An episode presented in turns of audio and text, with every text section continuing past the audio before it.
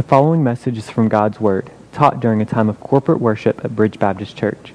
If you would like more information, feel free to contact us or look us up on the web at www.bridgebaptistchurch.com. We want to thank you for joining us during this time of study from God's Word. Take a moment in prayer now and ask God to open your mind and prepare your heart to hear His Word. So if you would just go ahead and turn with me to Matthew chapter 5. While you're at it, go ahead and grab Numbers chapter 12. We're going to be looking at verses 1 through 4 in Numbers tonight as well. We're looking at Moses, who's described there as the meekest man in all of the earth. And he opened his mouth and taught them, saying, Blessed are the poor in spirit, for theirs is the kingdom of heaven. Blessed are those who mourn, for they shall be comforted. Blessed are the meek, for they shall inherit the earth.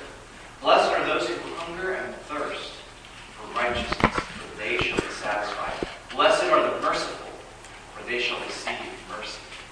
Blessed are the pure in heart, for they shall see God. Blessed are the peacemakers, for they shall be called sons of God. Blessed are those who are persecuted for righteousness' sake, for theirs is the kingdom of heaven. Blessed are you when others revile you and persecute you and utter all kinds of evil against you falsely on my account. Rejoice and be glad, for your reward is great in heaven. For so persecuted the prophets who were before you. Let's pray. God, we love you. We just thank you so much, Father. Just for this time to worship you, Lord. It's an intimate gathering this evening, Father. I just thank you for your people who have drawn together this evening just to come together as a family of, of your children, just to lift up their voices in praise to you. And I pray, Father, that you just take great joy and great delight in that. Father, we, we have come to you tonight because we just love you. We know that we need you in our lives. And we are meant for you. And you are everything to us. Father, we just uh, pray tonight that you would show us, Lord, what it means to be meek. That you would teach us meekness. That you would challenge us and convict us about being meek. Father, I just pray that you would open our minds on what can be a, a difficult word. I just pray you would teach to us tonight the personal characteristics of your children as people of your name. I ask this in Jesus' name. Amen. Now, if you want to go back and look here, Matthew chapter 5, Jesus is beginning his teaching. Matthew chapter 5, 6, and 7, those chapters constitute what is commonly referred to as the Sermon on the Mount. The chapters that are going to follow, chapters 8 and 9, are going to be uh, a, a, a sort of a, as a literary device, as a section of, of material that Matthew's put together that describes Jesus' supernatural ability. Now, his teaching is pretty powerful.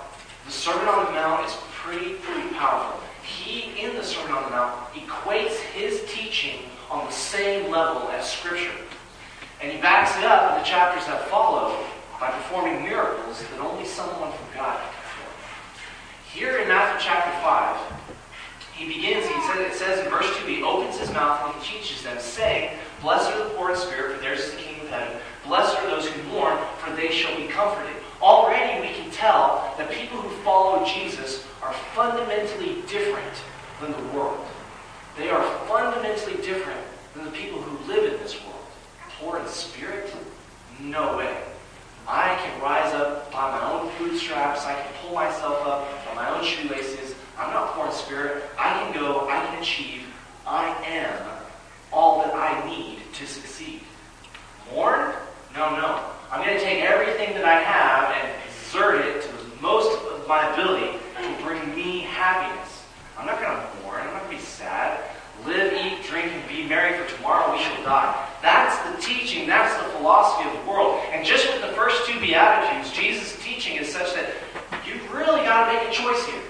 If you're going to follow Christ, if you're going to be a Christian, if you're going to follow Jesus, your perspective has to be radically different, separated from what it was in the world. There's no way that you can be blessed. There's no way that you can have God's blessing in your life so long as you adhere to the world's philosophies, the world system of entertainment, you know, making yourselves happy, pursuing pleasure, all of these types of things. And, and from the first beatitude, we already saw, no, like, there's no way that you can become a follower of Jesus Christ, a Christian, you can become a disciple, and continue to still have this sort of rely on myself, pull up my, myself by my own bootstraps mentality. And it's no different when we come here to verse number to verse number five. Blessed are the. Now that's an interesting word. Meek.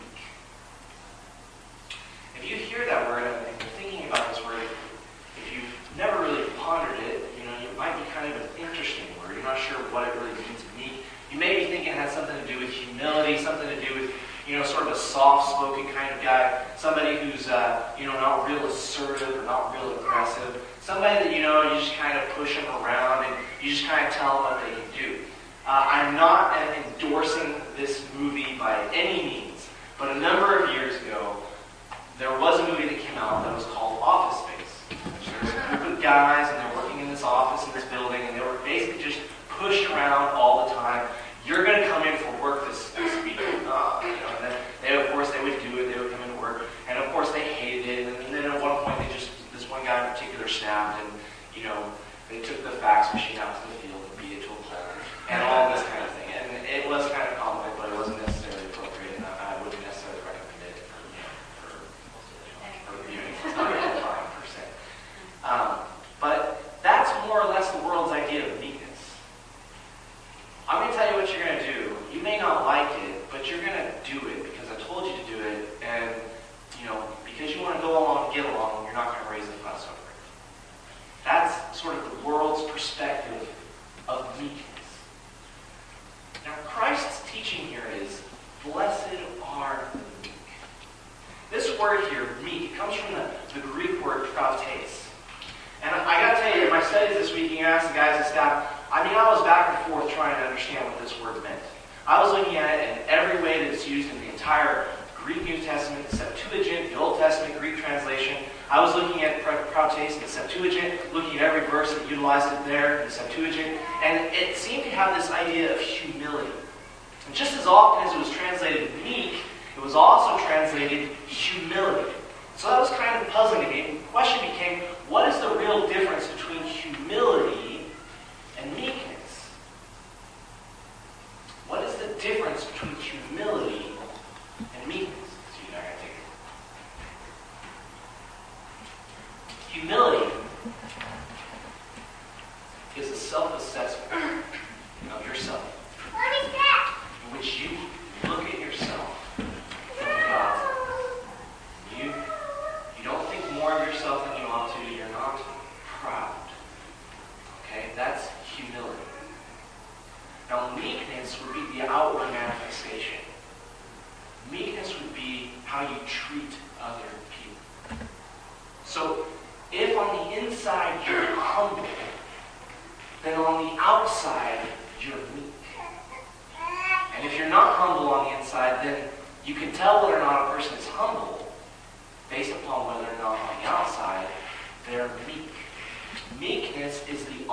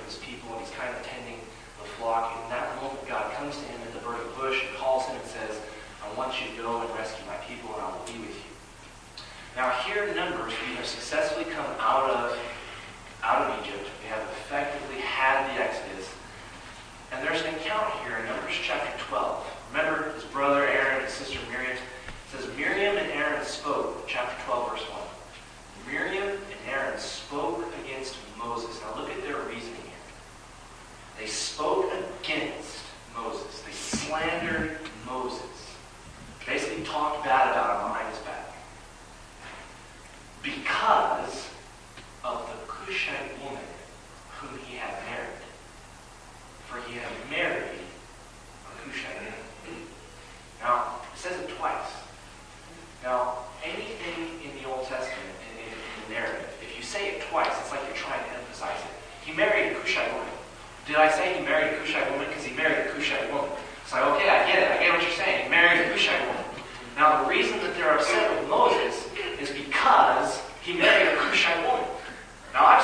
six or seven times now, and some of you are like, okay, we get it, what's your point? What's up with the Cushite woman? like, why are we all against the Cushite woman? It's interesting. Israel has been called to leave Egypt. They've been called to go out. God goes to Pharaoh. He says, let my people go. They may come out, that they may serve me. So already you sense within Israel, and particularly here with uh, Aaron and, and Miriam, that there's this sort of sense of entitlement, like, we're the chosen people. We're the we're supposed to worship God. And you know, it hasn't come yet, but you know in Deuteronomy, there's going to be specific laws that are laid down in terms of marriage laws, in terms of who you can marry, God's going to want the Israelite people to marry fellow Israelites. So here they are. They've come out of Egypt. They know they're the chosen people. And Moses is married to Cushite and so you sense that kind of essence of almost racism is already beginning so they start to gripe, complain, and slander about slander Moses because he married Cusha. And it says here, verse 2, they didn't like his choice of bride. And so they begin to question Moses' spiritual leadership. Verse 2, and they said, Has the Lord indeed spoken he not spoken through us also? And so because Miriam and Aaron didn't like the fact that Moses married a Cushite woman, that dislike for his choice of marrying this Cushite woman bled over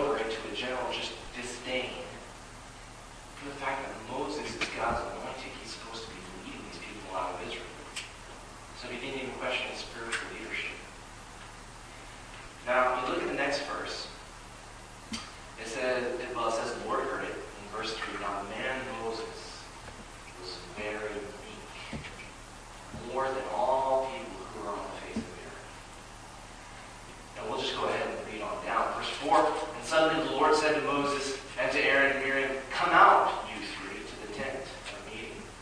And the three of them came out, and the Lord came down in a pillar of cloud, stood at the entrance of the tent, called Aaron and Miriam, and they both came forward. And he said, Hear my words.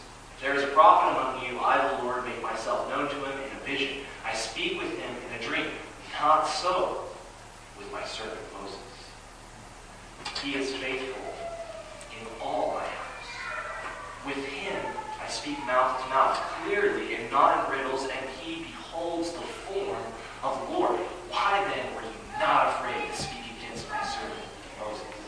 Now you read that passage, and lots of, particularly people in positions of leadership, pastors and whatnot, read that passage, and immediately they come to the conclusion that a meek person is a person who God is going to justify. They come to the conclusion that a meek person is somebody who, at the end of the day, is going to be vindicated. Okay. I think Lisa's downstairs. Okay.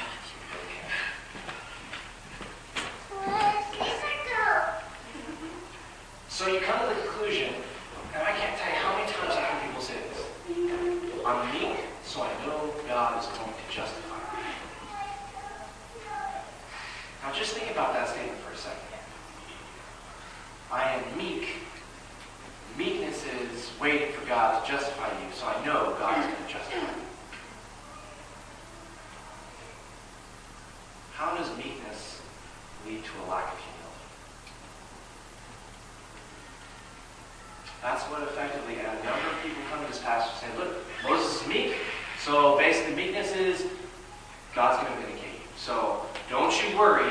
Don't you worry about all these people who are questioning you and challenging you and, you know, really wondering about your character or if you really ought to be doing what you're doing right now. Don't worry about all that because God is going to vindicate you. So rather than taking the criticism seriously, you just kind of dismiss it and say, yes, these are obviously people who are, you know, against me. They're obviously living in sin. And know what? I don't really need to worry about these people and what their opinion is. God is going to justify me and he's going to vindicate me. That is not what this passage is saying. Moses marries a Cushite woman. Miriam and Aaron criticize him. And that criticism of his marrying a Cushite woman leads to them basically saying, we don't trust his spiritual leadership anymore. Moses isn't approaching that situation with the understanding in any regard that, hey, it's okay, I'm just going to ignore them. I'm going to ignore their criticism of me because really I'm, you know, I'm the Lord's anointed, I'm all that, you know, I'm awesome, and so I'm just going to go on and pretend like these people don't exist. What the passage is saying is that he heard that, he processed that, and he didn't go back against them. He didn't kind of, you know, argue with them or he didn't kind of fight with them. He kind of just processed it. He heard it. He's humble. He's gentle. He's meek. And God stands up and he justifies Moses because Moses is his leader. It's not, I know that I'm a meek man, so God will justify me. It's, I'm hearing the criticism. I'm hearing what they're saying. I'm processing all that. I'm taking all of that in. And then you're waiting for God's verdict. A meek man is a person who does not presume to say, no, no, no, there's no problem with me, I'm fine, you're the ones with the problem, and I'm going to go on and keep doing what I'm doing. A meek man is a person who does not immediately dismiss other people's criticisms or what other people are saying about him. A meek man is a person who processes it, who hears it, who listens to it, and it's not that he's a pushover.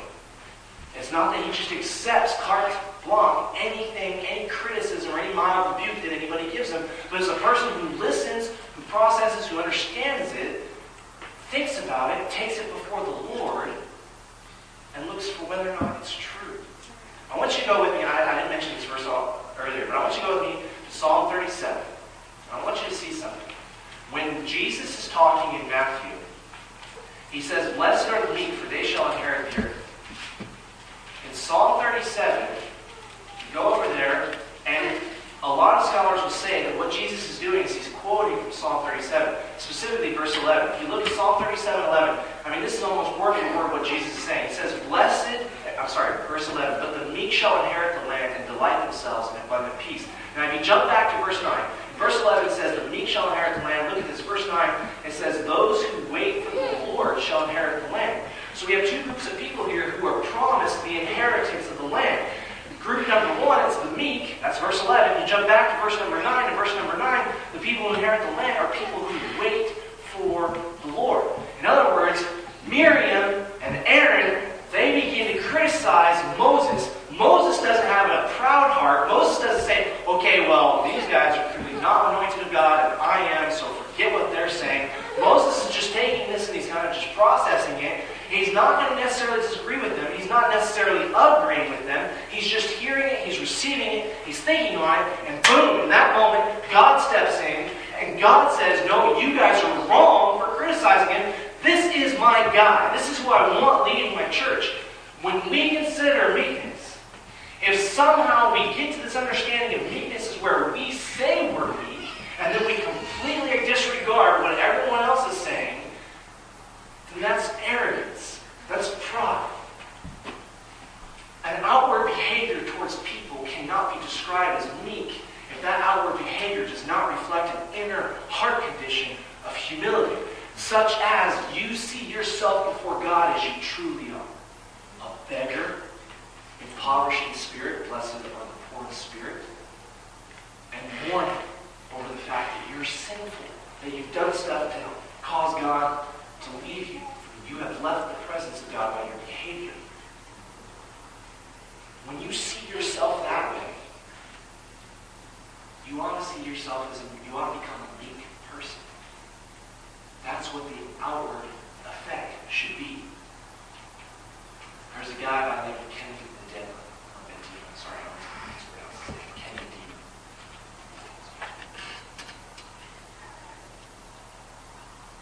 He's uh, the founder of Brier Patch Music. He, uh, it's a Christian music recording company. And he's basically traveled the world. He's uh, performed in front of millions of people, and he's pretty. He's a pretty famous guy. What you may not know about Ken is that he's blind. He's completely blind, born that way from birth. He had parents that uh, basically didn't accept the fact that he was blind, weren't comfortable with the fact that he was blind, and he was still going to go out and play sports, and he was still going to learn to do all the things that normal boys learn to do. And they were going to push him to do all of those things. And so they taught him to ride his bike, they taught him to water ski, and they did a lot. They taught him to do a lot of things that would typically be off limits for a blind person. Now, one day, this is before he found this Brier Patch Christian Recording Music Company. He's attending university, and so one day while he's in the university, he's walking across the uh, campus there, and uh, he was hurrying because he was worried that he was going to be late to class. And so, as he's going along, he, acts, he just slams into this other student because he's blind, he can't see where he's going. And he slams into this other student, and the student reels around and turns at him, and kind of snarls and says, "Hey, watch where you're going! Can't you see that I'm blind?" He's saying this to Ken, who is also himself blind. Now, if that were me, I'd say, "You think you're blind? I'm blind too." You know, I'd begin to say, "Look, I'm sorry, but chill out because I couldn't see where I was going. I'm trying to get to class on time." I'm sure most of you would be tempted to be that way too. Just relax, buddy. Hey, we're all blind. I'm blind, you're blind, great. Congratulations. You know, like, you're special just like me. We're both blind. You know what Ken's response was? I'm sorry. I didn't see you. Please forgive me. That's meekness. This is a person who understands who he is, understands he is the way that God has made him. He does not, out of pride, assert himself, say, back off, I'm, pri- I'm blind too. Although that is true. This other student is angry, upset. I'm blind, can't you see that? And Ken, very humble and meek response. And everything he said was completely true. I'm sorry, I didn't see you. No elaborate explanation of how he's blind as well. No need to vindicate himself. No need to justify himself. No need to assert his personal rights as a blind person. I know who I am before God.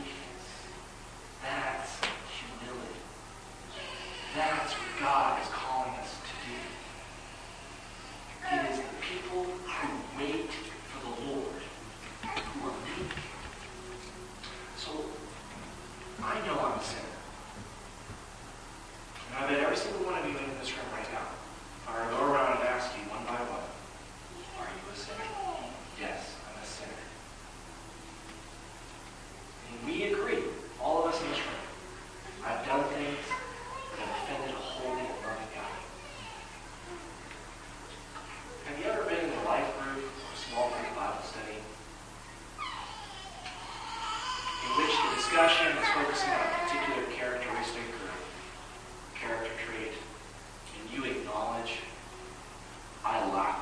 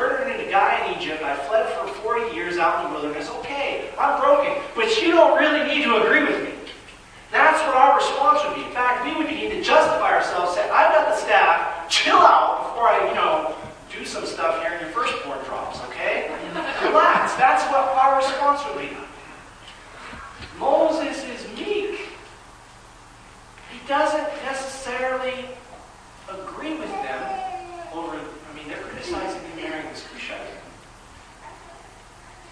But he doesn't respond to them the way that we respond. I'm just telling you right here, right now, if you've ever said in a life group Bible study, yes, I'm sinful, and the guy next to you was like, well, yeah, yeah, yeah, you kind of, and then you begin to kind of tense up and get that kind of that fight sensation in you, then you, just like me, I'm me too, okay? I'm not like pointing fingers out here tonight. I'm pointing everywhere, really, at me and you and everyone in between. You need to work on meekness. You need to work on meekness. And this is really what it stems from. In the garden, Adam and Eve, they're called to rule the world. Like, that's awesome. We're here to govern it, go forth, be fruitful, multiply, fill the earth, subdue it. All great commands. God has created a utopia, a paradise, a wonderful, amazing place. All we gotta do is enjoy it. Oh, and just stay away from that one tree over there, and you'll be fine. Okay, no worries. I got the whole world. I can say no to this tree. No big deal, right? All you have to do is go out, fill the earth, multiply, be fruitful, subdue the earth, because you're created in the image of God. You're not broken. You're not sinful. You are created in His image. You are like Him. Not exactly like Him, but similar to Him. And you are to reflect His glory and His rule and His dominion into the world around you. Along comes the snake and says, you know, God's